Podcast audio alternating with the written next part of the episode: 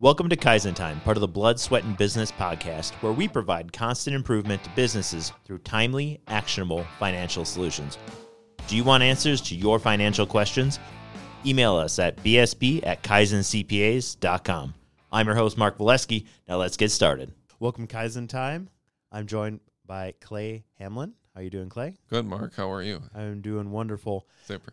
So, I'm not very good at this, and I'm hoping that you can provide me some clarity. It is a financial statement. How Yeah. does anyone go about reading these things, and kind of what does that mean? So, we, you know, here at Kaizen, we provide them monthly financial statements. Yep.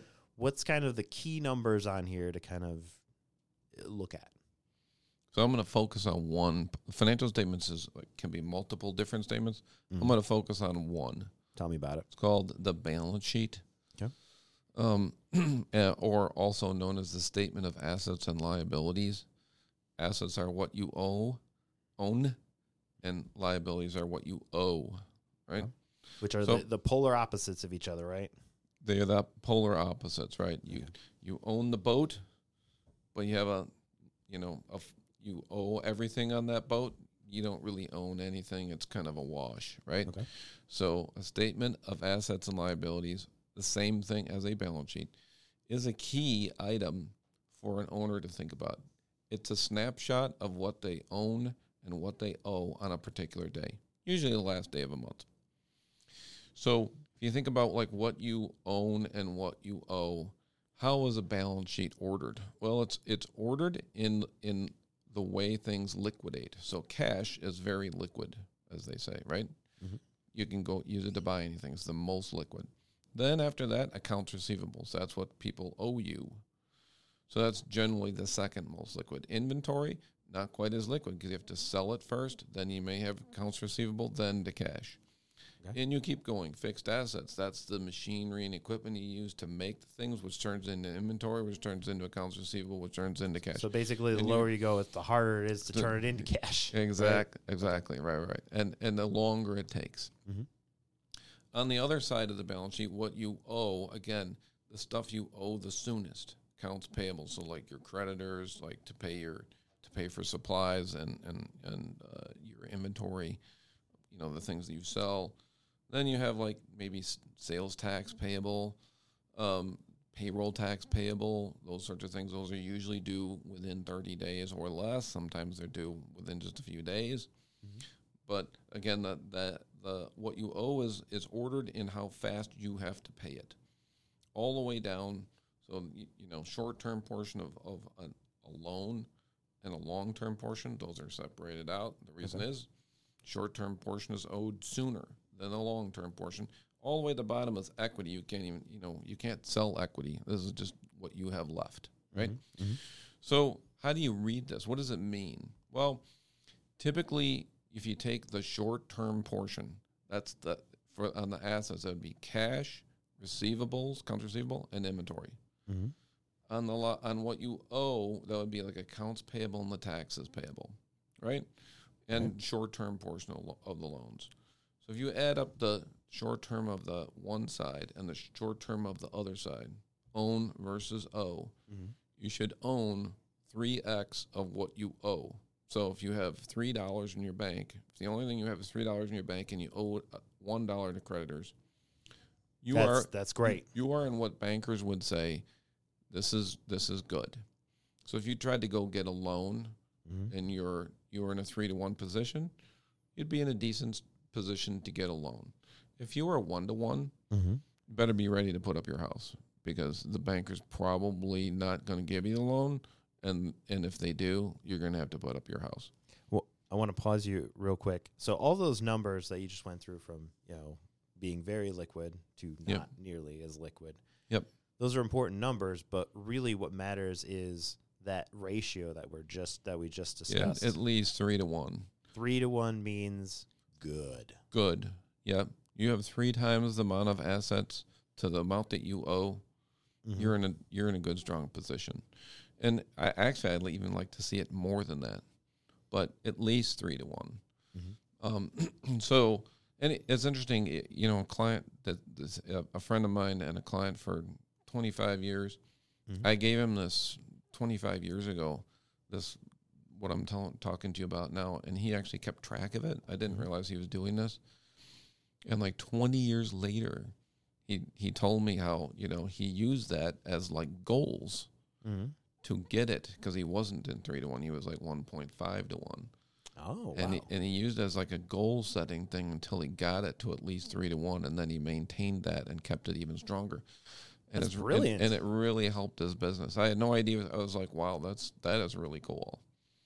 So that's just a little strategy you can use when when running your business and looking at your financials as as a sort of a key metric is am I in that three to one, and what is it going to take to get me there? Is there anything else you want to add to that? Uh, like, for example, um, finding getting a loan. Can you go actually go a little bit more in depth on that? Yeah, sure. So when you go to get a loan, a business loan, the bank is going to ask you for these financial statements. They're right? looking at the same thing right, right. that you just went over. Yep. Yeah, exactly. So if you walk in there and um, they ask you for them, you you give them the financials that we produce for them for the for the client. Um, they're going to look at it and they'll do their analysis. And one of the first things they do is is that ratio. Mhm. And if it's you know weak, you're going to pay higher interest rates. You're going to have you're going to re- be required more collateral. Uh, they might ask you for what your plan to get out of this bummer situation that you're in. Um, and if they give you a loan, they're going to be tougher terms. You know, faster faster turnarounds, uh, rates that that change faster, sooner. Mhm. Um, it's just going to be tougher. And you know, what can you do about it? Well, one of the things you can do, if possible, is to leave some money in the business. You know, business owners that strip the money out of their Mhm. business all the time and don't leave any cushion in, uh, reduce that ratio, Gotcha. right? So if you're stripping it all out because you, you want the boat, you want the cabin, you want the house Florida, you're, you want all the, all you're the taking goodies. care of yourself as part of the business. Yeah. Too. Yep. yeah, but if you leave some strength in, Mhm. it, it leaves you in a good position that if there's a problem, you can get a loan.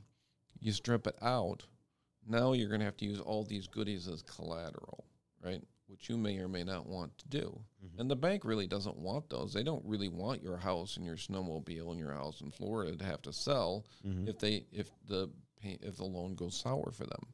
Mhm.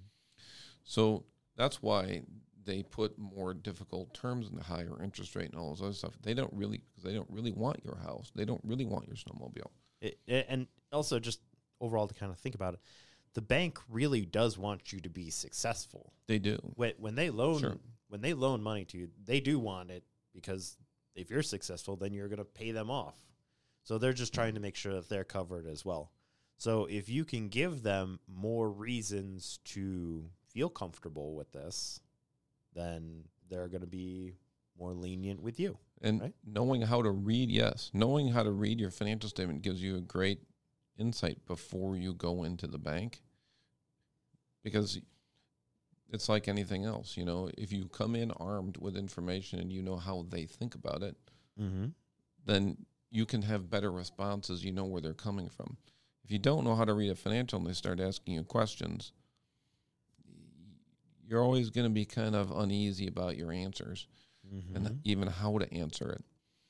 Well, it's it's a simple fact is a lot, a lot of people who uh, are in the small businesses, they are focused on their business, and when they're looking at these statements, if they're not armed with this knowledge, they just can't be. They're they're not in a good position. Right. So um, that's that's actually r- really great why we talked about this because this really does arm them with that information. So I would I would encourage everyone to talk with your accountant about how Mhm. to read the financials. Mhm. Because ironically, if you go into that bank, right, and you're pos- and you're below three to one, so you're in the weaker position, Mhm. the banker has some knowledge about these financials, and they'll start asking you questions. And if you can't answer it, then it sounds like you don't know how to run your business, right? To that banker Mm-hmm. which makes it even worse, right? So it's like this is your business, right? And but you don't have any idea what these numbers mean, and some of them you even disagree. Oh, that that's not right. That's like the worst, right? You come into the bank, Do or, not go in there and be like, this oh, right. oh, that's not right. Well, you'd be surprised how often that sort of thing happens. And so now the banker's like, well, the financials don't, they're not right. This business owner doesn't paying, isn't paying attention. Mhm. The numbers aren't in a good position. Why would I make this loan? Yep. It, it just adds all kinds of uh, red flags, right? Exactly. All right. Well, perfect. No, this is uh, this is great information to have, especially being able to know kind of where your business is, and it, it's actually really good for forecasting, right? That's why we, Absolutely. we why we highly recommend uh, doing this on a monthly basis. Yep. So, all right. Perfect. Thank you Thanks, so Mark. much, Clay. yeah. You've been listening to Kaizen Time, part of the Blood, Sweat, and Business podcast. If you like what you heard, subscribe and leave a five star review. This podcast has been brought to you by Kaizen CPAs Plus Advisors, providing advisory and accounting services to help you grow your business. Learn more at kaizencpas.com or email us at bsb at kaizencpas.com.